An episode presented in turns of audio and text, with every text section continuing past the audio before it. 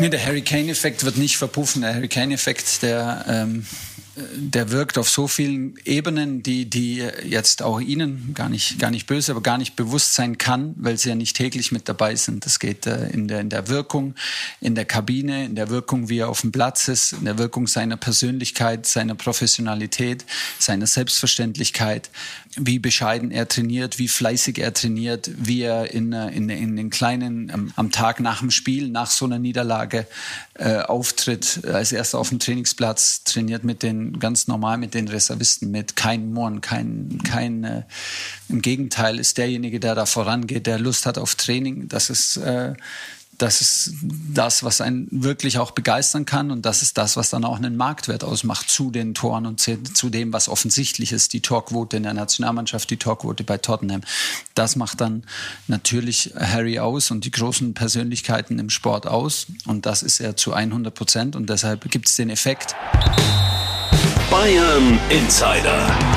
Der Fußballpodcast mit Christian Falk. News, Hintergründe, Transfers und alles rund um den FC Bayern. Servus beim Bayern Insider. Mein Name ist Christian Falk und ich bin Fußballchef bei Bild. Danke, dass du reinhörst. Ja, er ist nun endlich da. Harry Kane. Was haben wir alles über ihn gesprochen in diesem Podcast? Und Jetzt haben wir ihn auch auf dem Platz gesehen, im Trikot des FC Bayern. Und ich muss sagen, es steht ihm verdammt gut. Aber nicht nur dieses Trikot steht ihm gut. Und ich finde, es zeigt so ein bisschen, wie Harry Kane tickt, wenn du ihn bei der Vorstellung in der Allianz Arena gesehen hast. Äh, ich war vor Ort und er kam da rein und zwar nicht in einem T-Shirt, manche kamen ja sogar mit falschem Sponsor. Nein, er kam im Anzug und es zeigt eigentlich, wie viel Respekt er diesem Club entgegenbringt. Und er hatte nicht nur den Anzug mitgebracht, sondern auch wirklich seine komplette Familie. Sein Vater, seine Mutter, seine Frau, die alle saßen im Publikum und auch sein Bruder, der auch gleichzeitig sein Manager ist. Ich hatte kurz danach mit ihm gesprochen. Er sagt, also er fühlt sich wahnsinnig wohl und ich habe auch gehört, die Bayern machen auch alles, damit sich Harry Kane wohlfühlt. Also am Tag zuvor, ja, da haben sie sich nicht so wohl gefühlt bei der 0 zu 3 Pleite im Supercup gegen Leipzig. Aber am nächsten Tag, da war ja schon die Vorstellung von Harry Kane und man blickte nach vorne. Und sie hatten Fish and Chips vorbereitet in der Lounge. Die Allianz Arena hat umgebaut, die Kabine der Bayern ist neu und da wurden die Canes auch bewirtet. Und ich habe mir sagen lassen, die Magnettafel von Thomas Tuchel, die stand da immer noch rum vom Vortag. Ja, und ich glaube, diese Magnettafel, die sagte vieles darüber aus, was sich denn jetzt ändern wird. Weil der Magnetstein, Harry Kane, der war da noch nicht drauf. Das war vorne der junge Matistel und ich halte ihn wirklich für einen ausgezeichneten Spieler. Aber wenn man in die Mine von Harry Kane auf der Bank ab und zu mal geschaut hat, ich glaube, diese drei Großchancen, die Kane da gesehen hat, und zwar von Tell, die er letztendlich nicht genutzt hat, die hätten ganz, ganz anderes Spiel machen können. Und dann würden wir über einen ganz anderen Saisonstart des FC Bayern sprechen.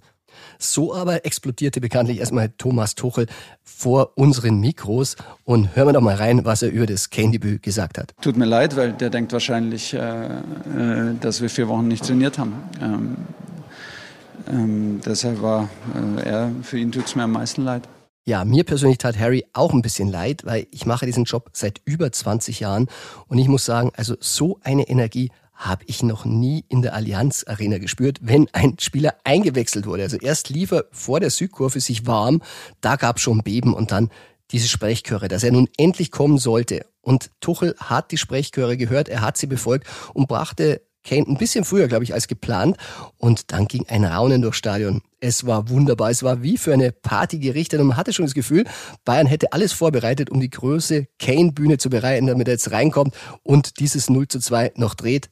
Leider, leider kam es anders, wie du weißt. Der vom Masraui verursachte Elfmeter zum 0 zu 3 hat dann letztendlich den Stecker bei der Mannschaft gezogen und die Stimmung war am Boden. Der arme Harry keine Chance mehr bekommen, aber zuvor, was ein bisschen untergeht, die Bayern hatten sich Chancen erspielt. Ich habe mit Marco Rose auch noch nach dem Spiel gesprochen. Er sagt, naja, die Bayern, die waren schon sehr, sehr dominant. Also, ich glaube, in Bremen wird es mit Harry Kane da vorne schon ganz anders ausschauen. Und wie seine Kollegen ihn sehen, Darüber habe ich mit Jo Kimmich nach dem Spiel gesprochen. Noch eine Frage zu Harry Kane, der nach vorne geht. Was erwartest du für ihn und wie hat er sich bisher im Team gegeben? Ja, er ist äh, heute dazugekommen. was erwarte ich von ihm, ist natürlich ähm, Tore. Äh, das ist klar, er ist ein gestandener Spieler, ein, ein gestandener Mann, sage ich mal, ähm, der uns, glaube ich, auch ja, sehr, sehr viel in der Mannschaft helfen wird. Also ich glaube, der ist jetzt keiner, der am ersten Spieltag nervös ist. Äh, das wird uns ganz gut tun, wenn da jemand ähm, Ruhe, Souveränität reinbekommt und ähm, ja, auch Verantwortung übernimmt. Ist er das Puzzleteil, das euch letztes Saison gefehlt hat, um mit der Champions League wieder ganz, ganz weit nach vorne zu kommen? Ja, es war natürlich auch in der letzten Saison extrem bitter, dass äh, Chupo dann hinten raus so lange verletzt war. Prinzipiell ist es schon, finde ich, wichtig, einen Stürmer vorne zu haben. Wir haben jetzt drei sehr gute Stürmer. Äh, der Mathis hat auch ja, super Anlagen. Der wird äh, uns auch noch sehr, sehr viele Tore machen. Dementsprechend äh, glaube ich, dass wir da sehr gut aufgestellt sind. Aber Harry Kane macht schon noch mal einen Unterschied?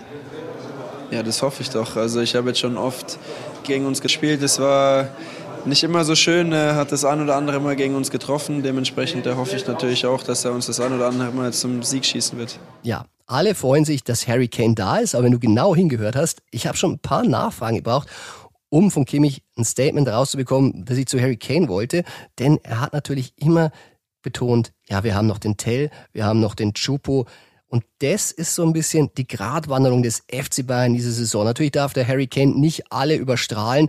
Er muss letztendlich auch einer von vielen bleiben, damit die Mannschaft da wirklich als Mannschaft funktioniert. Aber so wie ich den bisher kennengelernt habe, glaube ich, der hat keine großen Allüren und wird sich in Dienst der Mannschaft stellen. Und das könnte ihn so stark machen. Und Stärke das ist genau das, was den FC Bayern zuletzt gefehlt hat. Kein Mir Samir mehr auf dem Platz und diese Rückschläge nach Gegentoren. Ja, früher waren wir es gewohnt.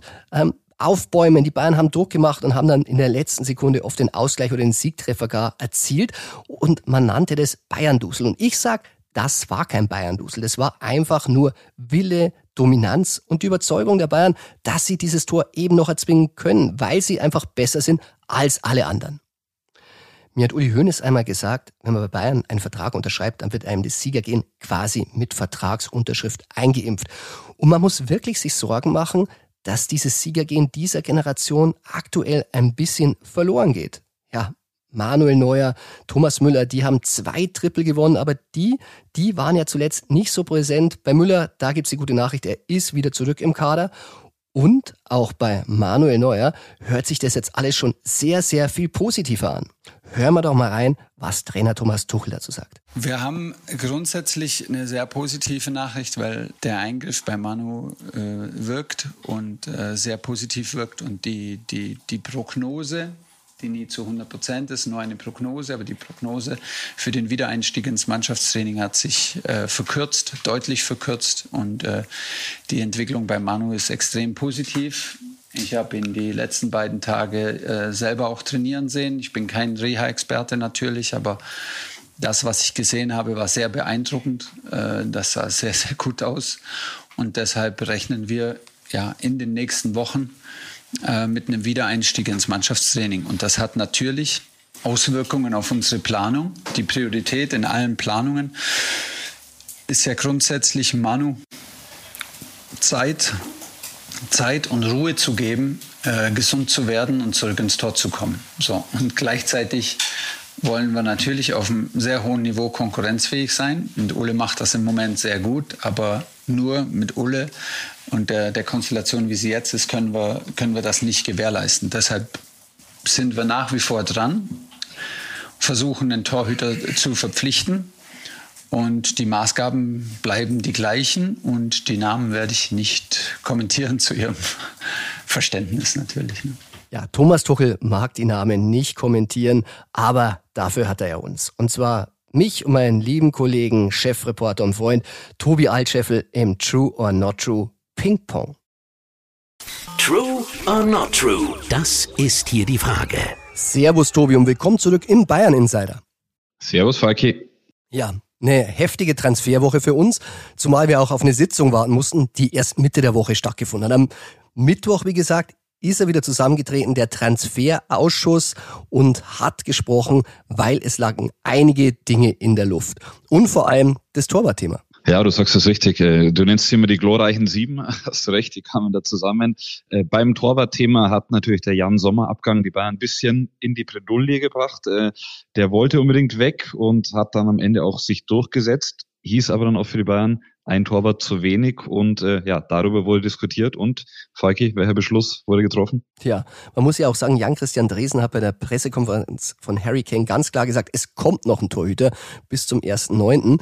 Aber da war noch nicht klar, welcher Torhüter. Man muss sagen, bei Kepa, dem wollten sie ja eigentlich mit Harry Kane an diesem Tag vorstellen und Harry Kane, der hätte natürlich einen Mitspieler aus der Premier League auch gerne bei Bayern gehabt, aber da hat sich seither einiges geändert. Und du sagst, es gab einen Beschluss und dass einer in dieser Kategorie kommt, das ist inzwischen eher unwahrscheinlich, weil Bayern fand Sven Ulreich offenbar auch ganz gut. Ja, also Ulreich hat es in der Vorbereitung gut gemacht. Im, Im Supercup konnte er wenig ausrichten, aber beispielsweise bei diesem Sieg in Singapur gegen Liverpool sehr gut gehalten. Und man sagt jetzt auch aufgrund dessen, dass äh, nach der OP, kleiner Eingriff bei Manuel Neuer, Metallplatte entfernt, da ist eine Besserung eingetreten und die Hoffnung ist wieder da. Neuer könnte früher zurückkehren. Es war so ein bisschen eh das Thema, man will ihm keinen vor die Nase setzen. Jetzt hat der Ulle das gut gemacht und da die anderen Optionen. Du sagst, es Kepa schwierig. Äh, wir kommen auch noch auf Ortega zu sprechen. Alle nicht so einfach umsetzbar sind, geht es jetzt eher auf eine kleinere Lösung und auf einen, der quasi neben, Schrägstrich, hinter Sven Ulreich steht. Ja, also eher eine 2B-Lösung als eine 1B-Lösung, muss man sagen. Und ähm, das hatte natürlich Folgen auf einige Kontakte, die die Bayern schon gesponnen hatten. Das hat äh, sehr viele Folgen, genau, weil es wurden Drähte gelegt, äh, Gespräche geführt, aber von manchen hat man sich schon verabschiedet und ich glaube, wir gehen jetzt gleich mal einige dieser Kandidaten durch. Ja, wir gehen sie durch. Äh, nicht mehr werden wir machen Sanchez, der bei Chelsea spielt, Reiher, der zu Arsenal geht. Tobi, aber aufgrund dieses Beschlusses hat sich Bayern von noch einem großen Namen, den wir am Mittwoch im Europäischen Supercup gesehen haben, verabschiedet und damit hast du den ersten Aufschlag. Ich fange an, ich spiele dir zu und zwar das Gerücht lautet, Bayern stieg aus dem Poker um Bono, Torwart von Sevilla, aus. True or not true? Das ist true. True. Ja, der FC Bayern hatte sich mit ihm beschäftigt. Es gab intern im Club aber natürlich auch Stimmen, die gesagt haben, eigentlich ist er nicht ganz das Profil, das wir suchen. Man hat sich ja auch mit Rui beschäftigt von Ajax, der sich dann verletzt hat. Der wäre eher so ein mitspielender Torwart gewesen. Bono ist eher klassisch, groß, stark auf der Linie, fängt Flanken und Ecken ab. Allerdings, ähm, Bayern war sich einerseits nicht ganz sicher und andererseits war da schon wieder ein anderer Club im Spiel und zwar Al Nasser, der Ronaldo Club. Der bietet sehr, sehr viel Geld für Bono und ähm, das will Bayern A nicht an Gehalt zahlen und B auch die Ablöse von 19 bis 20 Millionen Euro wäre dem Bayern zu viel. Deshalb, ja, die Bayern sind bei Bono raus. Ja, das geflügelte Wort im Verein und auch im Sportausschuss war so ein bisschen in die Richtung, äh, warum sollen wir, du sagst es 19 oder 20 Millionen für einen zahlen, der eigentlich nicht besser ist als Jan Sommer, den wir gerade abgegeben haben. Also da war jetzt äh, für die, die internen Gremien keine Verbesserung auszumachen. Ähm, und zudem, wie du sagst, das Mitspielen ist immer ein wichtiges Thema da war so bei Jan Sommer, kann ich auch erzählen, äh, aus dem Ausschuss so ein bisschen wurde in Frage gestellt, okay, wir haben den eigentlich geholt als mitspielenden Torwart, aber seine fußballerischen Fähigkeiten, die waren auch nicht ganz so gut, wie sie eigentlich äh, zuvor in Gladbach waren. Vielleicht war das bei ihm dann auch irgendwann eine Frage des Selbstvertrauens, weil da muss man natürlich mit breiter Brust ins Spiel gehen und die hat ihm äh, tatsächlich bei Bayern gefehlt, diese breite Brust. Ja, und von den großen Namen geht's jetzt in die Kreativlösungen, Tobi. Und deshalb die nächste Frage an dich. Laut dem israelischen TV-Sender Sport 5 hat sich Bayern mit Torwart Daniel Perez auf einen Vierjahresvertrag geeinigt. Ist es true or not true? Das ist true. True. Daniel Peretz, äh, den Namen kennen wahrscheinlich nur Torwart Insider. Ich meine, die wurden auch im Transferausschuss zu Rate gezogen mit Michael Rechner, dem Torwarttrainer, der den natürlich seit einer ganzen Zeit schon kennt. Ähm, Peretz hat eine sehr gute U21 EM gespielt für Israel, hat auch einen deutschen Pass, ganz interessant. Ja, Daniel Perez ist nun mal wirklich eine Überraschung nach all den Torhütern, die bisher diskutiert wurden und stank gestern Abend sah es wirklich sehr, sehr gut aus. Es fehlte eigentlich nur das grüne Licht vom Maccabi Clubbesitzer. Dann machen wir mit einem größeren Namen weiter. Das Gerücht kam zuerst von Sky, wir haben es bestätigen können. Stefan Ortega von Manchester City. Ist der nun weiter ein Kandidat bei Bayern, Faki? True or not true? Das ist not true. Not true. Ja, das Ja zu Perez ist dann auch das Nein zu Ortega. Ja, Bayern hätte ihn gerne geholt und Ortega hätte sich das wirklich wahnsinnig gut vorstellen können, zum FC Bayern zu gehen und dort die Chance nutzen, ähm, Nummer eins zu sein.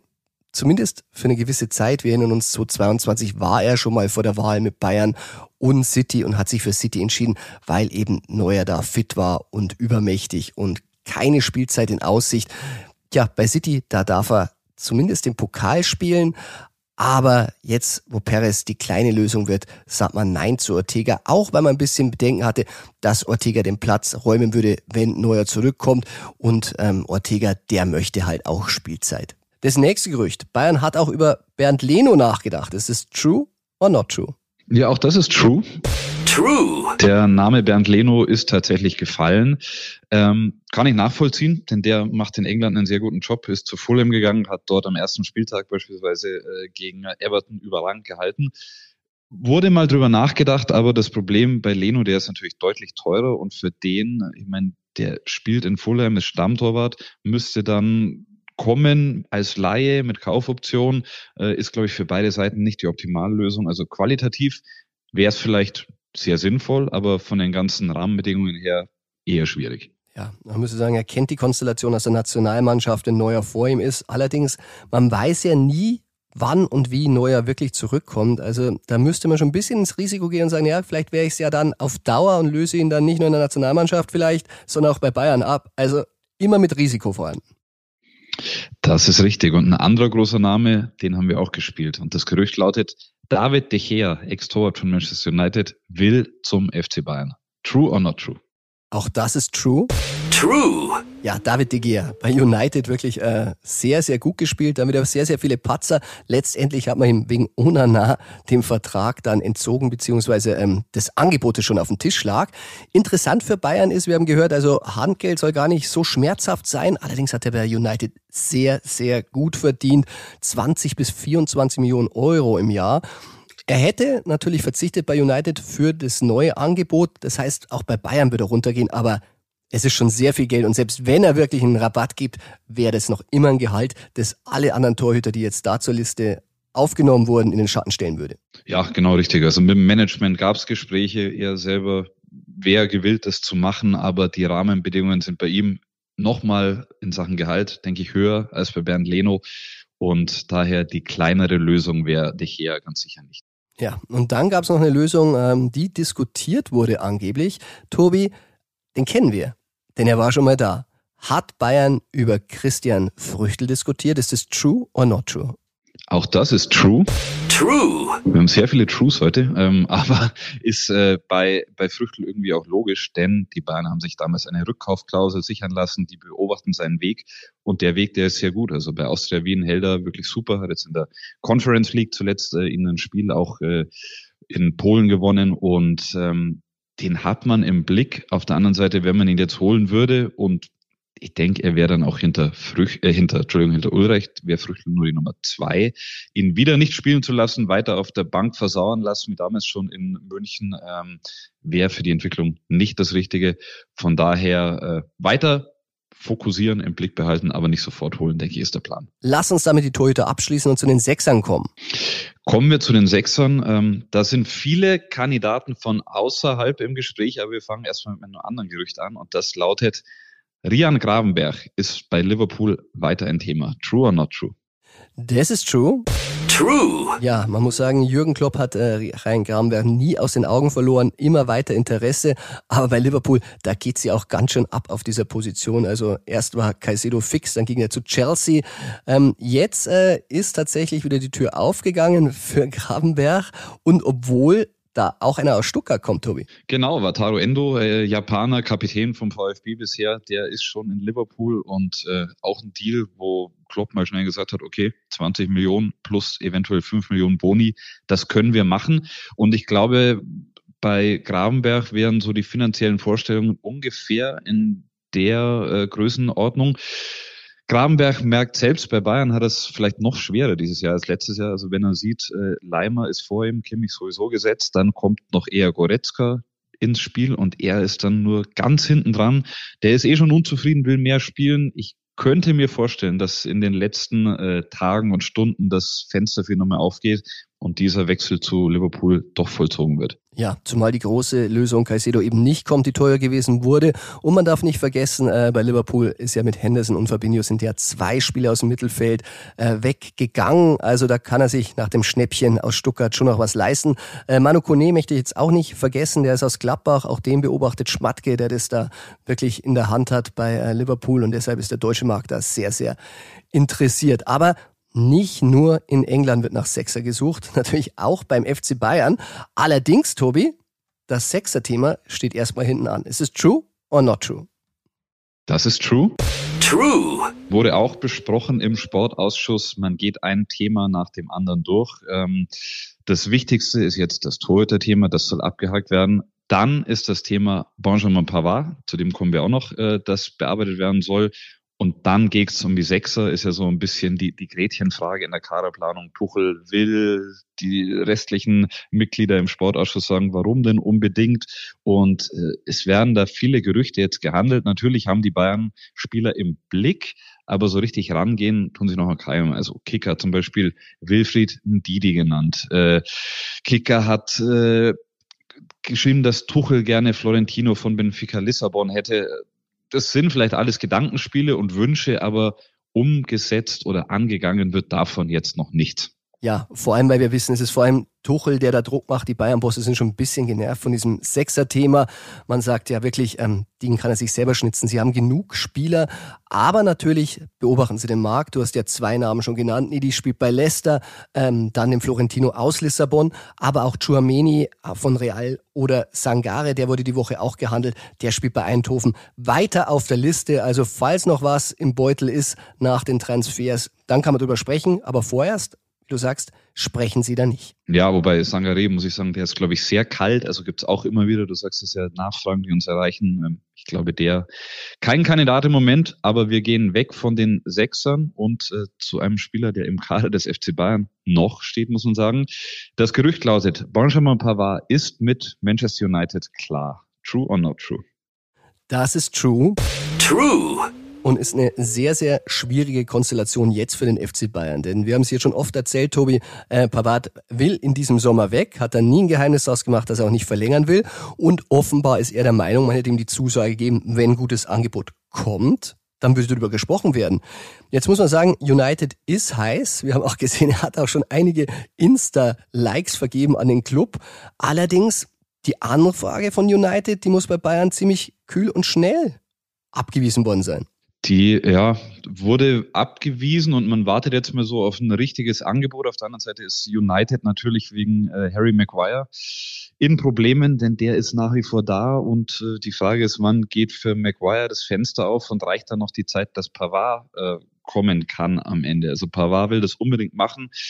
Pavard erzählt eigentlich jeden, der ihn fragt, dass er unbedingt weg will, dass er mit United klar ist, aber ja, United braucht jetzt erstmal Geld, damit sie das auf den Tisch legen können. Und da hakt es noch ein bisschen. Also den Wunsch des Spielers verstehe ich, aber die Bayern wollen halt auch Geld haben. Ich glaube, die 45 Millionen, die sie sich mal vorgestellt hatten, wissen sie, dass das schon etwas unrealistisch ist und vielleicht zu viel. Aber mehr als 20, 25 sollen es dann doch ihrer Meinung nach sein. Ja, und 25 Millionen Euro, das hat am Donnerstag dann Inter Mailand für Pavard geboten. Ein Angebot eingetrudelt beim FC Bayern. Und das war den Münchnern aber auch noch zu wenig. Und Pavard bei dem fällt es langsam immer mehr auf Unverständnis. Es soll sogar bei Bayern-Boss Jan Christian Dresen gewesen sein und ihm mitgeteilt haben, dass er den Club schätzt, aber dass er jetzt weg will. Bayern jedoch weiterhin hart, wollen über 30, vielleicht 35 bis 40 Millionen Euro. Also es geht noch weiter. Manchester United und der Champions League Finalist Inter Mailand, sie wollen beide Pavard. Ja, Tobi, dann kommen wir zum Schluss noch zu einem Gerücht, das die Herzen der Bayern-Fans natürlich höher schlagen hat lassen. Wir wissen, es kam anders. Allerdings interessant war es schon. Und das Gerücht lautet, Neymar wurde Bayern angeboten. True or not true? Das ist not true. Not true. Endlich haben wir mal Not True äh, in, in der heutigen Folge. Und ich weiß nicht, inwiefern das die Herzen der Bayern-Fans höher schlagen lässt oder auch nicht, weil ähm, ich als Bayern-Fan hätte mir jetzt Neymar nicht unbedingt gewünscht, aber vielleicht gibt es ja welche, die das anders sehen. Äh, nee, der ähm, war in München kein Thema, jedenfalls jetzt nicht. Wir wissen ja damals, als Pep Guardiola zu den Bayern kam, der wollte ihn damals, ist aber schon fast zehn Jahre her, unbedingt haben. Jetzt wurde er nicht angeboten, war kein Thema und äh, er hat sich ja dann doch für noch viel, viel mehr Geld, als es irgendwo sonst gibt, entschieden und äh, spielt jetzt auch in Saudi-Arabien. Ja, bei Al-Hilal, also das wird wirklich eine interessante Saison. Wir werden sicherlich das ein oder andere Mal schauen, wenn dann Mané, Ronaldo, Neymar da auflaufen. Allerdings glaube ich, man muss auch sagen, ähm, die Saudi-Arabier, wenn es heißt, die machen uns die Liga kaputt, sie haben aber auch Stars, die schon ein bisschen über dem Zenit sind als Gehaltsposten den einen oder anderen Club von der Liste genommen. Von dem her sind da sicherlich einige dankbar. Und wir sind dann in Bremen und schauen uns mal den Hurricane-Auftakt zusammen an. Genau. Wir werden da sein vor Ort und spannend wird es natürlich in Bremen, Tobi, weil ähm, da werden auch wieder viele Standards geschossen werden und die sind momentan wirklich groß in der Diskussion und deshalb haben wir uns einen Experten reingeholt. Der Legendentalk. Ja, wir begrüßen heute im Bayern Insider nicht nur eine Bayern-Legende, sondern auch eine Standardlegende. Mehmet Scholl ist heute mit dabei. Mehmet, schön, dass du da bist. Ja, ich freue mich auch. Hi Falki, hi, hi Tobi. Servus Mehmet. Ja, Mehmet. Man muss sagen, äh, Standards, die sind beim FC Bayern ein Riesenthema aktuell. In der letzten Saison zwar sieben Tore nach Ecken, aber 229 Versuche haben sie dafür gebraucht. Das sind 32 mhm. Ecken pro Tor. Deiner Zeit was, was, was wäre denn der Durchschnitt? Also ich weiß, Franz Beckenbauer hat früher gesagt, drei Ecken, ein Tor. Ja, ja. Muss nicht sein, aber das ist, das ist sehr optimistisch gewählt, aber äh, eins ist auch klar, der Kaiser hat immer recht. So. Damit, bevor wir, ja. Bevor wir auf äh, Kimmich und die Bayern-Ecken aktuell äh, direkt zu sprechen kommen, erstmal bei dir. Ich meine, du warst der Standard-Experte schlechthin, aber ich glaube, äh, du durftest auch nicht von Anfang an die Standards schießen. Ähm, gibt eine Geschichte, wie du zum DFB kamst, glaube ich, ähm, und erstmal zuschauen, zuschauen musstest. Sollen wir so rum anfangen? Ja, ja ist eigentlich, ist eigentlich, äh, ich glaube, dass es ganz nett ist, mag für viele ein bisschen bisschen hart klingen, was wie damals der, der Umgangston war. Aber es war tatsächlich so, dass ich irgendwann nach dem Training, nach dem dritten Training, ich war das erste Mal dabei bei den 90ern, äh, bei den ganzen Weltmeistern, also alle noch dabei, Völler, Matthäus, Brehme, äh, Kohler, Buchwald, Augenthaler, Egner, Hessler, Libarski, die waren alle noch dabei. Klinsmann habe ich noch vergessen, waren alle dabei. Ja, und ich war halt der Debütant. Also ich durfte zwar nicht debütieren in dem Spiel, weil ich noch auf der Bank saß, aber ich durfte zumindest mal mitmachen. Und dann habe ich am dritten Tag habe ich dann Andi Breme gefragt, warum ich, äh, oder Lot habe ich sogar gefragt, warum ich keinen kriege im Training. Und dann hat er gesagt, ja, weil du noch nicht gut genug bist. Und dann habe ich gesagt, ja, und wie werde ich besser? Ja, komm mal mit, Kleiner. So, das war dann nach dem Training, musste ich mich auf den Ball setzen und Hessler, Matthäus und Breme haben aus 20 Metern geschossen. Im Tor war Bodo Egner. Und die Jungs haben vorher ausgemacht, links oben ins Dreieck, jawohl, alle drei getroffen. Rechts oben ins Dreieck, hintereinander alle getroffen. Und dann ähm, hat er an die Breme mich so angeschaut, hast du zugeschaut? Sag ich, ja. Was, was, wie wird man so, wie kann man das so machen? Wie, also, ich habe ja einen ordentlichen Schuss, aber üben nach jedem Training üben, den, den Schuss pflegen. Und dann wird es auch. Dann kriegst du so eine Sicherheit und äh, von der Schusstechnik geht es bei dir, aber du übst zu wenig. So, und das war so der Startschuss für mich. Generell schon nach dem Training habe ich wahnsinnig gerne geflankt und äh, Freistöße geschossen, aber da waren ja auch noch andere. Äh, Mario Basler war natürlich auch ein genialer Freistoßschütze. Dann war Deißler auch da, der, der das auch konnte. Also wir hatten keinen Mangel an Leuten, äh, die Freistöße oder Eckbälle äh, in ähnlicher Form schießen. Bisschen unterschiedlich, aber ähnlich. Hast du denn das Gefühl, Basler galt ja nicht als Trainingsweltmeister, dass der das tatsächlich dann auch so viel geübt hat? Ja, ich war doch dabei. Ja klar, haben wir nach dem Training, nach dem Training immer noch geschossen. Also da wird der Mario äh, völlig falsch dargestellt. Also der war, äh, der hat seinen Schuss gepflegt wie kein anderer. Weil er wusste, das ist eine Waffe, sowohl Vollspann als auch Innenspann. Und wenn, nehmen wir mal an, es gab Ecken im Spiel, ich habe die ersten beiden geschossen und habe gemerkt, hoppala, das passt heute nicht. Ähm, dann war das überhaupt kein Thema, dass Mario schießt. Oder Mario hat geschossen und hat irgendwann gesagt, jetzt habe ich drei geschossen, die sind nicht angekommen, mach du. Also das, da hatte auch keiner ein Ego-Problem, weil wir wussten, äh, also die Mannschaft wusste auch, meine Bälle fliegen anders als Marios. Meine Kurve war anders und äh, Mario war härter noch. Aber auch eine gute Kurve. So, und Ziel, und Ziel war es für uns beide, immer äh, über den ersten Abwehrspieler drüber zu kommen. Da, da konnten dann unsere Kopfballspieler reinlaufen. Und wenn mal einer misslungen ist, sind ja trotzdem zwei oder drei lang gegangen. Aber im Prinzip war klar, wenn der Ball mit einer gewissen Schärfe hinter den ersten Mann kommt, das ist das Gefährlichste. Wundert dich, dass, dass äh, die Bayern dann so wenig, ich sag mal, flexibel sind, weil es ist ja eigentlich klar, alle, alle Ecken Kimmich, Sané von der anderen Seite ab und zu, aber es wird ja eigentlich überhaupt, wie du sagst, im Spiel, wenn man merkt, eine, zwei kommen nicht gut, es wird ja nie gewechselt. Es ist ja immer der gleiche Schütze und eigentlich immer der gleiche Ablauf. Ja, also wenn man die Ecken auseinander nimmt, bei Sané, äh, der hat den Schuss, mit dem man das könnte, aber der hat eine relative Streuung noch. Ähm, aber das ist jetzt keine Kritik oder so, sondern das ist halt einfach, wie ich da drauf schaue. Also ich muss ja niemanden kritisieren, auch Kimmich nicht. Kimmich hat äh, das, das Thema, dass er äh, eigentlich immer die gleiche Kurve hat in seinen Standards und man sich wunderbar als gegnerischer Abwehrspieler darauf einstellen kann ja, wo der Ball wahrscheinlich landen wird. Wo, also wo landet er denn wahrscheinlich? Die, ja. Äh, ich habe das Gefühl, er landet immer zu weit, weit hinten. so, genau. Das, das kann ja sein, aber dann, damit das passieren kann, es gibt ja noch andere Varianten. Damit das passieren kann, wenn man weiß, da kommt der Ball hin, äh, dann, dann muss der Ball äh, eigentlich fester kommen. Und eine andere, ganz einfache Variante äh, wäre auch mal unterschnitten den Ball zu spielen. Dann ist der Ball relativ hoch, aber wahnsinnig gut berechenbar für den Gegner, aber auch für die eigenen. Das heißt, die eigenen haben Zeit zu gucken, wo geht der Ball runter und können Anlauf nehmen und dann springen. Dann sind sie im Vorteil gegenüber der, äh, der Abwehr. Aber das sind jetzt so Nuancen, dann könnte man sagen, äh, da, dafür kenne ich Kimmich Schusstechnik zu wenig. Ähm, er ist ja für mich ein total wichtiger, wahrscheinlich der wichtigste Stratege in der Mannschaft. Ist er denn Sechser, Mehmet? Ja, ist er, klar.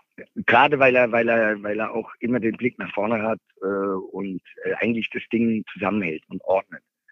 Und ähm, mit den Standards, wie gesagt, äh, so genau kenne ich seinen Schuss nicht. Ich sehe ja nur den einen beim Eckball. Ob, ob er da. Ob er einen zweiten hat? War, ob er dann, genau, ob, ob er variieren kann, ob er äh, auch mal Unterschnitten spielen kann oder ob er einfach mehr durchzieht, auch auf die Gefallen, dass der erste äh, Abwehrspieler ihn abfängt. Und äh, was, wo ihr recht habt, äh, das war früher kein Thema. Also weil Lothar hat Ecken geschossen, äh, Mario, ich, wir sind ja in der Saison, also wir hatten immer gute Schützen. Ja, und die, und die Abwehrspieler konnten unsere, nee, nicht die Abwehrspieler, sondern unsere Spieler, die reingelaufen sind, die wussten ungefähr, wo und in welcher Schärfe der Ball hinkommt. Und das war wahnsinnig viel Übung. Was ich will jetzt auch, bitte, keine, keine, das ist keine Kritik an, an Kimmich, er übt nicht genug, sondern es ist einfach so, es ist, es müssten mehrere Spieler sein, ähm, die äh, den Ball scharf reinziehen müssten, können, können müssten. Was würdest du an Kimmichs Stelle machen? Jetzt mehr Ecken trainieren, mehr Varianten trainieren, andere mal schießen lassen oder ähm, was ist da die Lösung? Ja, da, dazu müsste ich äh, genau wissen, ähm, also auch mal wirklich direkt daneben stehen. Ähm, wie trifft er den Ball? Ähm, wie kriegt er den Hebel besser eingesetzt, dass er eine andere Kurve kriegt? Ähm, muss er mehr Druck dahinter machen? Das ist schon klar. Er muss, also die Ecken müssten fester kommen. Und somit, so wie sie jetzt kommen, sind sie relativ leicht zu verteidigen. Im Gegenteil, man muss halt fast manchmal noch aufpassen, ähm, dass der Gegner das nicht ausnutzt. Im Gegenzug. Falki hatte ja gerade schon äh, gefragt gehabt, äh, ist er ein Sechser, also es geht ja immer um die Holding Six sozusagen, der defensive Mittelfeldspieler. Du sagst richtig, er ist ein sehr guter Stratege, aber ist auch dieser Javi Martinez-Typ, dieser Abräumer vor der Abwehr, oder ist er das eigentlich nicht? Nein, Javi Martinez war, war brillant äh, auf eine ganz andere Art. Also Kimmich ist als Stratege brillant und äh, Martinez war, der hat alles abgeräumt, was äh, dem Bayern-Tor gefährlich werden konnte, ohne Rücksicht auf Verluste. Und es war schon ein unfassbar wertvoller Spieler. Aber die beiden kann man nicht vergleichen miteinander. Wenn wir über Standards reden, dann kommt mir noch eine Sache in den äh, Kopf. Das ist auch meine letzte Frage an dich. Ähm, ich glaube, in Sachen Standards, Freistoßmauer, äh, hattest du auch mit Louis van Gaal mal so das ein oder andere, oder zumindest ein, ein ganz nettes Gespräch. Erzähl doch mal. Ja, ja, okay. ähm, ja, ich habe einen äh, sehr treuen Begleiter beim FC Bayern, an, bei den Angestellten, äh, Ronny, Ronny Schade, der sich quasi um viele Sachen gekümmert hat. Und ich habe zu ihm gesagt, weil die Mauer alle auf 1,80 ist. Ja, diese, diese Manschgal. Mhm. Und ich habe aber gesagt, das nutzt mir nichts, wenn ich da drüber komme, weil äh, die Spieler sind alle 1,80 und heutzutage springen alle hoch. Das heißt, ich muss eine Kurve hinbekommen, äh, über springende Spieler. Das heißt, das ist ungefähr 2,10 Meter. Zehn. Also ich habe mir die Mauer hochschrauben lassen. Auf, Ronny hat mir das gemacht äh, hat rumgeschweißelt und hat mir die Mauer dann auf zwei Meter zehn. Und somit, als ich den Schuss dann hatte, hat, die, hat eigentlich überhaupt keine Rolle mehr gespielt, was die, was die Mauer gemacht hat. Ich musste nur meinen, mich auf meinen Schuss konzentrieren. Und ähm, genau, und Van Gaal ähm, hat ja dann die, die, die vorhandene Mauer versucht zu benutzen äh, für seine Freistoßschützen und dann ist er irgendwann rübergekommen und hat gemeint, äh, was das soll, warum ich die Mauer so hochgeschraubt hätte. Ich habe gesagt, ja, wegen der Flugkurve und weil die Mauer in der Regel springt. Und die gelben Manschkel, die springen nicht. Da hat das, hat das wieder runter machen. ich wollte gerade sagen, also hätte er es angenommen, wäre es wahrscheinlich nicht Van Gaal gewesen. ja, weiß nicht, war, war halt nicht seine Idee. War nicht so begeistert. Fertig. Aber das ist, das ist auch Louis. Also auch völlig seinen eigenen Kopf.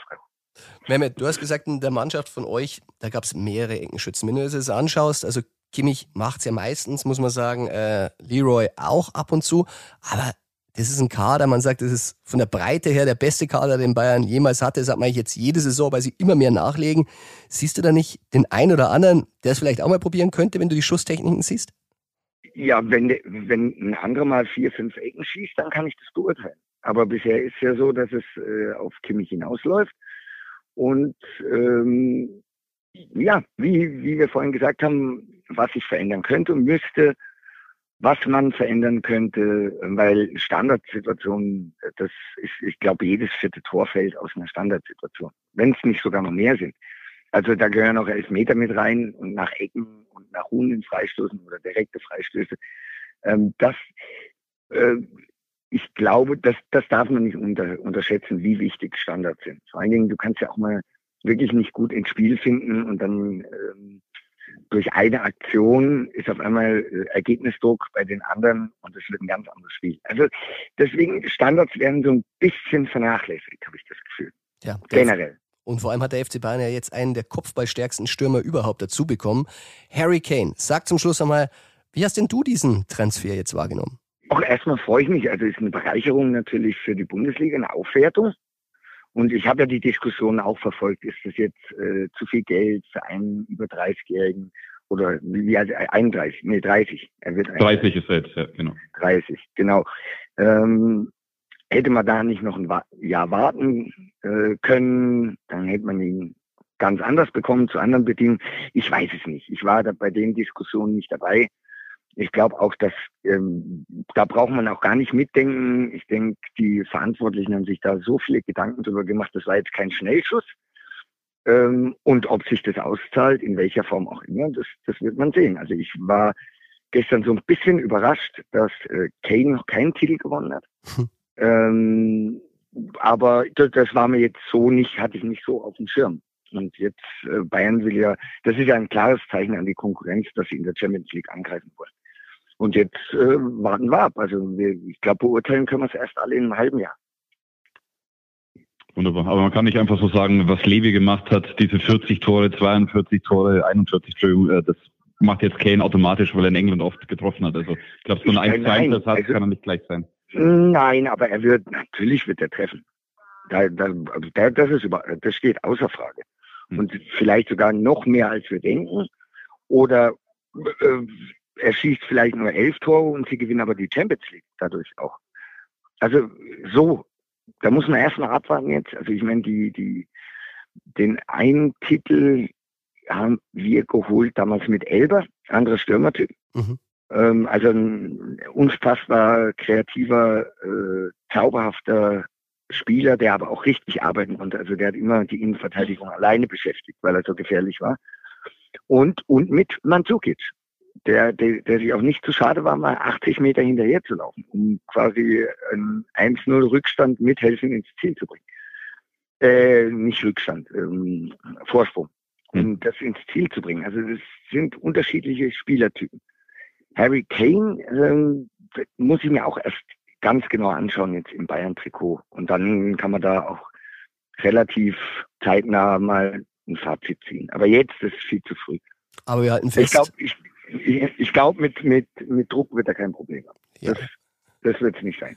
Und wir halten fest, Bayern, wenn die Champions League gewonnen hat, beziehungsweise den Europapokal Landesmeister mit Gerd Müller, immer eine starke Nummer 9 vorne drin. Ja, die haben wir jetzt wieder. Und jetzt äh, beobachten wir. Also auf jeden Fall spannend. Also ich habe ja auch im Supercup ähm, echt gute Ansätze gesehen. Ähm, also da hat vieles gepasst, das Ergebnis überhaupt nicht. Aber wenn natürlich solche individuellen Fehler passieren, die zu Toren führen, äh, da, boah, da irgendwie taktisch was zu machen oder irgendwas zu verändern. Ich glaube, dass man, dass das Ergebnis zu hoch war. Aber Leipzig, ganz ehrlich, hat es auch richtig gut gemacht. Also die, die Raumaufteilung war beeindruckend. Und du hast mir erzählt, einer deiner aktuellen Lieblinge bei Bayern ist ein Eigengewächs. Ich glaube, Josip Stanisic, obwohl er in dem Spiel gegen Leipzig nicht dabei war, hat dir ganz gut gefallen, die letzten Wochen und Monate. Ja, Tobi, aber auf den hast du mich angespitzt. Ich fand den, ich fand den relativ äh, unauffällig. Und dann habe ich aber ein paar Sachen gesehen, wo ich sage, okay, das geht über eigentlich solide sein hinaus. Da ist was Besonderes. Ja, er löst halt, er löst halt Dinge mit Verstand. Das ist gut. Hm. Also, und ist und ist und ist ballsicher und zweikampfstark. Also da, da ist schon, das ist schon was Gutes, was da heranwächst. Als Bayern-Trainer hattest du ja wirklich ein gutes Auge für Talente. Es gibt ja noch einen, Franz Kretzig. Wie hast du denn den wahrgenommen? Ähm, gut, sehr gut. Ich könnte jetzt wieder eine Geschichte erzählen, aber nein. Tu es. Ähm, nein, nein, nein, nein, nein. Der Junge, ich habe den das erste Mal gesehen mit 13 äh, in der Bayern Jugend und der war der kleinste, der blondeste und der lauteste und der frechste und der konnte aber das Spiel. Also ist der, der hat von Natur aus schon so viel richtig gemacht. Das ist, äh, er war, glaube ich, ich weiß es nicht, wie hoch er gehandelt war im Nachwuchs. Ich habe den damals ein oder zweimal gesehen und ich fand ihn gut. Ob das jetzt für oben reicht, das konnte man da nicht sagen. Aber auf jeden Fall der kleinste, lauteste, frechste wollte immer gewinnen, wollte immer gewinnen und äh, ja, macht eigentlich so gut wie keine Fehler. Also, In der Defensive vielleicht noch manchmal, aber ähm, das ist auf, auf Sicht auch ein guter Spieler. Ein Mehmet im Blond, sehr sozusagen. Ein 13-jähriger Mehmet mit Blond hast du gesehen. Ja, aber tiefer gelegt und breiter Reifen.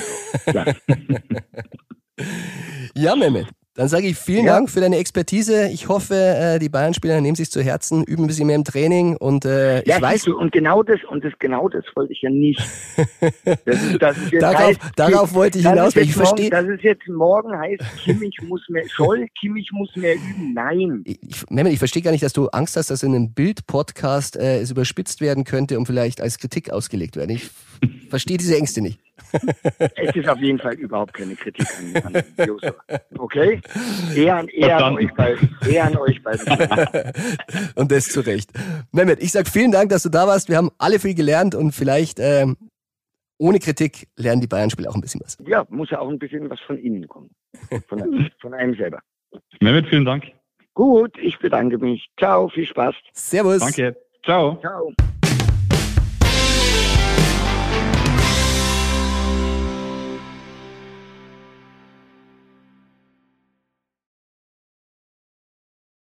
Ja, also wir halten fest, Mehmet Scholl möchte niemanden kritisieren und niemanden Ratschläge geben. Allerdings ein bisschen mehr Ecken üben, da würden wir uns alle sehr, sehr freuen, liebe Bayern.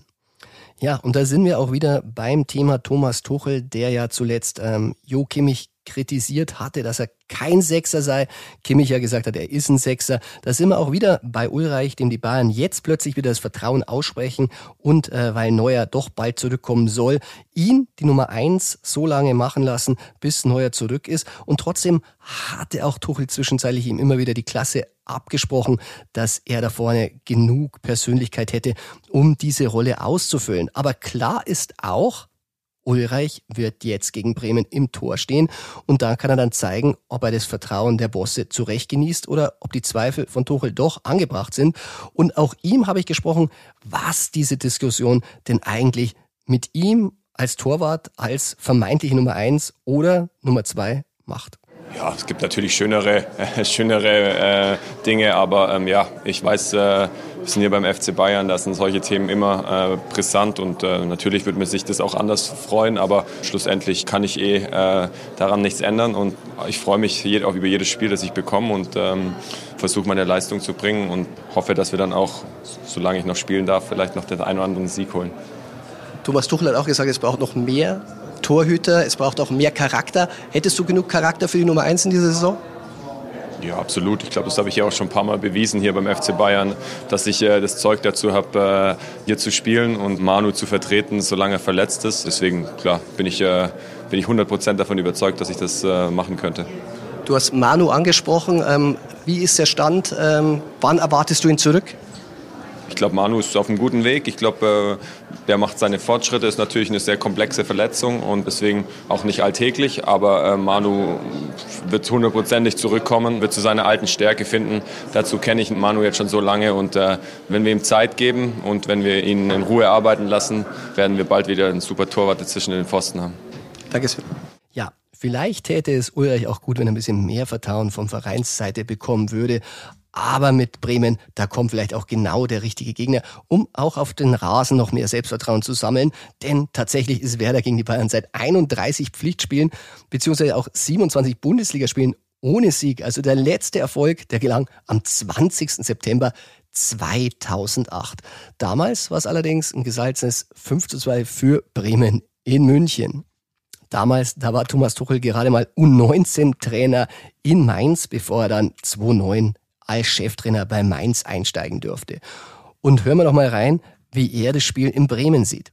Ja gut, Freitagabend äh, in Bremen, das ist, äh, da wäre ich früher als Junge natürlich vom Fernseher gesessen und hätte ein Spektakel erwartet wenn es Flutlicht angeht. Das wird natürlich eine großartige Stimmung erstmal, glaube ich. Äh, es ist ein absoluter Klassiker. Ähm, ich liebe das äh, Weserstadion. Heißt noch Weserstadion? Ich sage einfach Weserstadion. ähm, und ähm, ja, das ist äh, ein, ein top erstes Spiel. Ist ein bisschen ungewöhnlich, dass wir auswärts spielen, aber ein schönes Auswärtsspiel.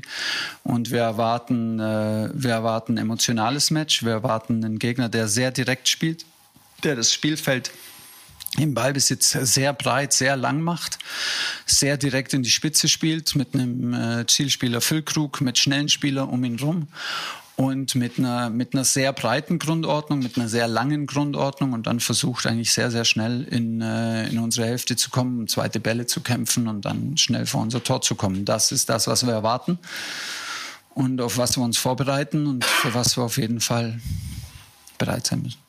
Ja, jetzt wissen wir, was Bayern erwartet, was Thomas Tuchel erwartet. Aber wer es noch besser weiß, das ist natürlich der Gegner-Insider. Und deshalb rufen wir Markus Balu, bald soweit meinen lieben Kollegen bei Bild in Bremen, jetzt an. Der Gegner-Insider. Hallo Balu und willkommen zurück im Bayern-Insider. Hallo aus Bremen. Na, du, Thomas Tuchel hat am Donnerstag auf der Pressekonferenz der Bayern gesagt, als kleiner Junge ist er mal ganz aufgeregt vom Fernseher gesessen, wenn das Licht im Bremer Weserstadion anging. Jetzt ist die Frage, der große Thomas Tuchel, muss der auch aufgeregt sein vor dem Bundesligastart? Offen gesprochen, nein. Dafür hat Werder Bremen Probleme genug. Ähm, Werder ist am Wochenende aus dem DFB-Pokal ausgeschieden und hat dabei überhaupt keine gute Figur abgegeben. Und das hat sich eben auch bei der Pressekonferenz mit Ole Werner wieder gespiegelt. Man merkte schon, dass da eine gewisse Anspannung da ist, diesen Saisonstart äh, nicht total in die Binsen zu hauen. Und ähm, Werder hat eben auch äh, personelle Probleme, einige äh, Fragezeichen äh, und ist einfach sehr mit sich selbst beschäftigt. Deshalb ähm, Entwarnung, er muss sich nicht, er muss nicht besonders aufgeregt sein. Naja, er ging auch ein bisschen auf die Bremer Taktik ein, hat aber nur einen Namen in den Mund genommen und der scheint immer, auch bei uns auf Bild, immer alles zu überstrahlen, das ist Füllkrug. Ist es denn wirklich so, das Spiel der Bremer auf Füllkrug zuzuschneiden, ist es korrekt? Ja, zumindest auf beide Stürmer, so würde ich es vielleicht bezeichnen. Füllkrug und Duxch, das waren, war ja bekanntlich das erfolgreichste Sturmduo der vergangenen Bundesliga-Saison und das gesamte Bremer Spiel ist tatsächlich auf die beiden äh, zugeschnitten, äh, wobei die beiden Stürmer natürlich sehr unterschiedlich ist. Füllkrug als, als klassischer Neuner und Abschlussspieler, Duxch der etwas spielerische. Also ich würde es ein bisschen weiter fassen, das Spiel ist auf die beiden äh, zugeschnitten und immerhin, das ist tatsächlich eine der wenigen erfreulichen Mitteilungen nach dem vergangenen Wochenende, dem dem, Pokal aus bei Viktoria Köln. Beide haben ein Tor gemacht, hm. immerhin. Und man muss ja auch sagen, äh, Füllkrug, da gab es ja immer wieder Gerüchte, geht er zu Bayern, geht er nicht zu Bayern, wollen ihn die Bayern überhaupt? Jetzt ist er immer noch in Bremen da. Glaubst du, äh, er könnte den Bayern auch ein bisschen zeigen wollen, ähm, dass es vielleicht äh, nicht der richtige Weg war? Nicht auf ihn zu setzen? Das glaube ich tatsächlich absolut. Also Füllkrug ist ein unglaublich emotionaler und unglaublich ehrgeiziger Spieler. Und ähm, ich glaube, das ist ein ganz besonderer Anreiz für ihn, es morgen Abend den Bayern und auch, ja, man kann sagen, der Fußball-Weltöffentlichkeit mhm. zu zeigen, was in ihm steckt. Und ein Tor gegen äh, den Rekordmeister vor 200 Ländern, vor unglaublich vielen Fußballfans in Deutschland. Ähm, das hätte natürlich einen gewissen Charme und würde ihn sicherlich besonders erfreuen. Das ist völlig klar. Tja, und würde ihm vielleicht auch nochmal ein Schaufenster stellen. Was ist denn deine Prognose? Wird er denn äh, auch im Rückspiel dann wieder dabei sein oder kann es sein, dass äh, er sich doch nochmal aufmacht, um eine neue Herausforderung zu suchen? Also auf dem Papier ist es natürlich offen. Wir dürfen oder müssen wahrscheinlich bis zum 1. September abwarten, aber wenn man mir 10 Euro in die Hand drücken würde, um äh, im Wettbüro eine Wette abzugeben, würde ich sagen, ich wette darauf, äh, dass er bleibt, weil vielleicht dieses absolute Superangebot, was ihn in Anführungsstrichen zu einem Wechsel zwingt, vermutlich nicht eintrudeln dürfte. Und naja, am Ende ist an der Weser ja auch ganz schön. Tja, der Bundesliga tät's gut. Äh, deutscher Nationalspieler, den sieht man natürlich immer gern in der eigenen Liga. Ballo, äh, eine Wette musst du vielleicht jetzt doch noch eingehen und zwar zum Ergebnistipp. Was sagst du denn? Wie geht's denn aus am Freitagabend? Oh, das ist eine gemeine Frage. Ich hoffe, dass keiner aus Bremen zuhört. Ich sage 1 zu 4. Okay, also das kann ich eigentlich kaum toppen. Äh, ich ergänze noch drei Tore von Harry Kane und äh, dann einigen wir uns auf 1 zu 4. Ich sage vielen Dank, dass du da warst, Ballo. Sehr gerne. Bis bald. Ciao. Ciao.